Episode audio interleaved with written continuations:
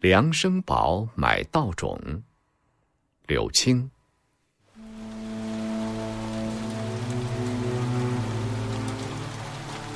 春雨刷刷的下着，透过玻璃车窗看去，秦岭西部太白山的远峰和松坡，渭河上游平原上的竹林、村庄和市镇，都笼罩在茫茫的春雨中。从潼关到宝鸡的列车到达郭县站的时候，天色暗下来了。在两分钟之内，列车把一些旅客抛在淋着雨的小站上，就毫不迟疑地顶着雨向西冲去。这时候，车站旁边小街上的店铺已经点起灯火，挂在门口的马灯照着泥泞的路面。小街南头。渭河春汛涨水的波涛声高起来了。在春汛期间，郭县北关的渭河渡口停止了晚班火车到站后的一次摆渡。这班车下来的旅客要过渭河的，就不得不在车站旅馆住宿。招待客人的旅馆服务员介绍了这个情况，几乎全部旅客都进了这个旅馆或那个旅馆。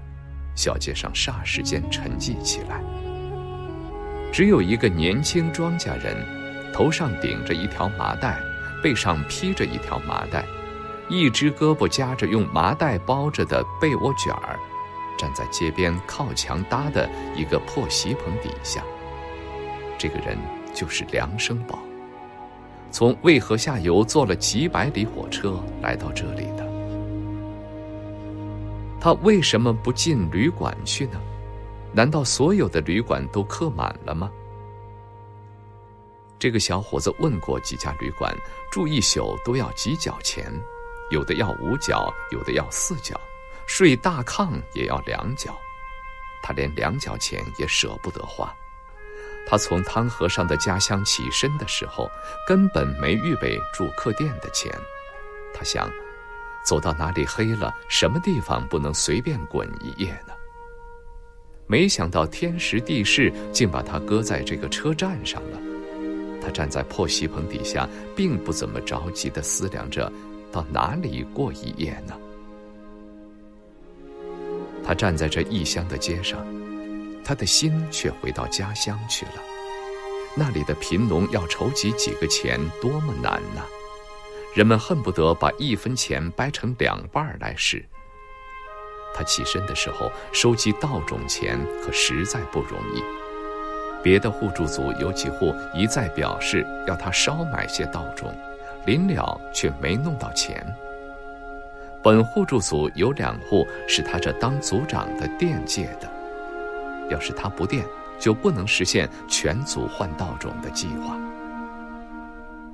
现在离家几百里的梁生宝心里明白带来了多少钱，要买多少稻种，还要出运费和自己来回的车费，他怎能贪图睡得舒服多花一角钱呢？从前汤和尚的庄稼人不知道这郭县有一种急稻子，秋天割倒稻子来得及种麦子，夏天割倒麦子赶得上泡地插秧。只要有肥料，一年可以稻麦两熟。他们互助组已经决定，今年秋后不种青稞，种麦子。本互助组的任老四曾经感激地对他说：“生宝，你这回领着大伙事办成功了，可就把俺一亩地变成两亩了。说心里话，我和你四婶儿念你一辈子好。咋说呢？”娃们有馍吃了吗？区委书记也对他说：“就说稻地麦一亩只收二百斤吧，全区五千亩稻地要增产一百万斤小麦嘞。”区委书记说着的时候，眼睛恳切地盯住生宝。生宝明白，那是希望和信赖的眼光。不，哪怕就在房檐底下蹲一夜哩。也要节省下这两角钱。生宝站在席棚底下，对自己说：“他嗅惯了汤和尚烧稻草根儿的炊烟，很不习惯这里呛人的煤气味儿。拿定这个主意，心里一高兴，连煤气味儿也似乎不那么呛人了。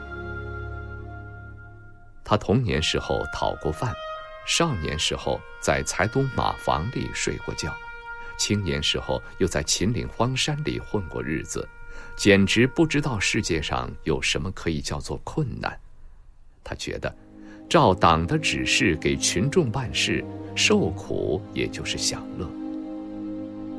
他忽然想起，上火车的时候看见有人在票房的地上睡觉，他更高兴了。他这一夜要享福了，不用在房檐底下蹲了。他头上顶着一条麻袋，背上披着一条麻袋，夹着被窝卷儿，满脸笑容走进一家小饭铺。他要了五分钱的一碗汤面，喝了两碗面汤，吃了他妈给他烙的馍。他打着饱嗝，取下棉袄口袋上的别针，掏出一个红布小包来。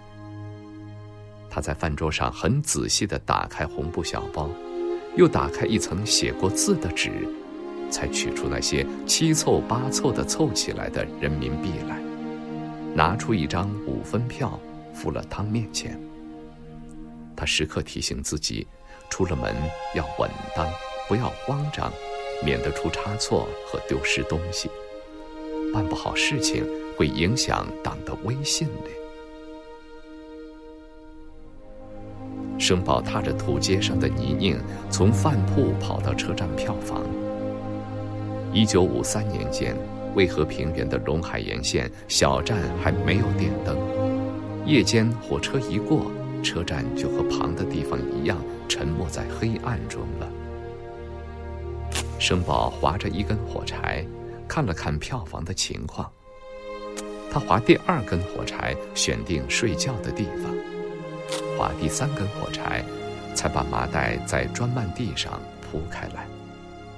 他头枕着磅秤的底盘，和衣睡下，底盘上垫着麻袋和他的包头巾。他掏出他那杆一巴掌长的旱烟袋，点着一锅旱烟，香喷喷的吸着，独自笑眯眯地说：“这好地方嘛，又清静又宽敞。”他想。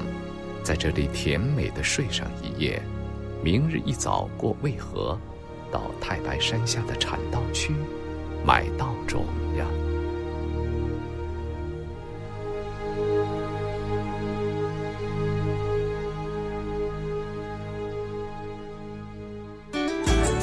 更多课文，请关注微信公众号“中国之声”。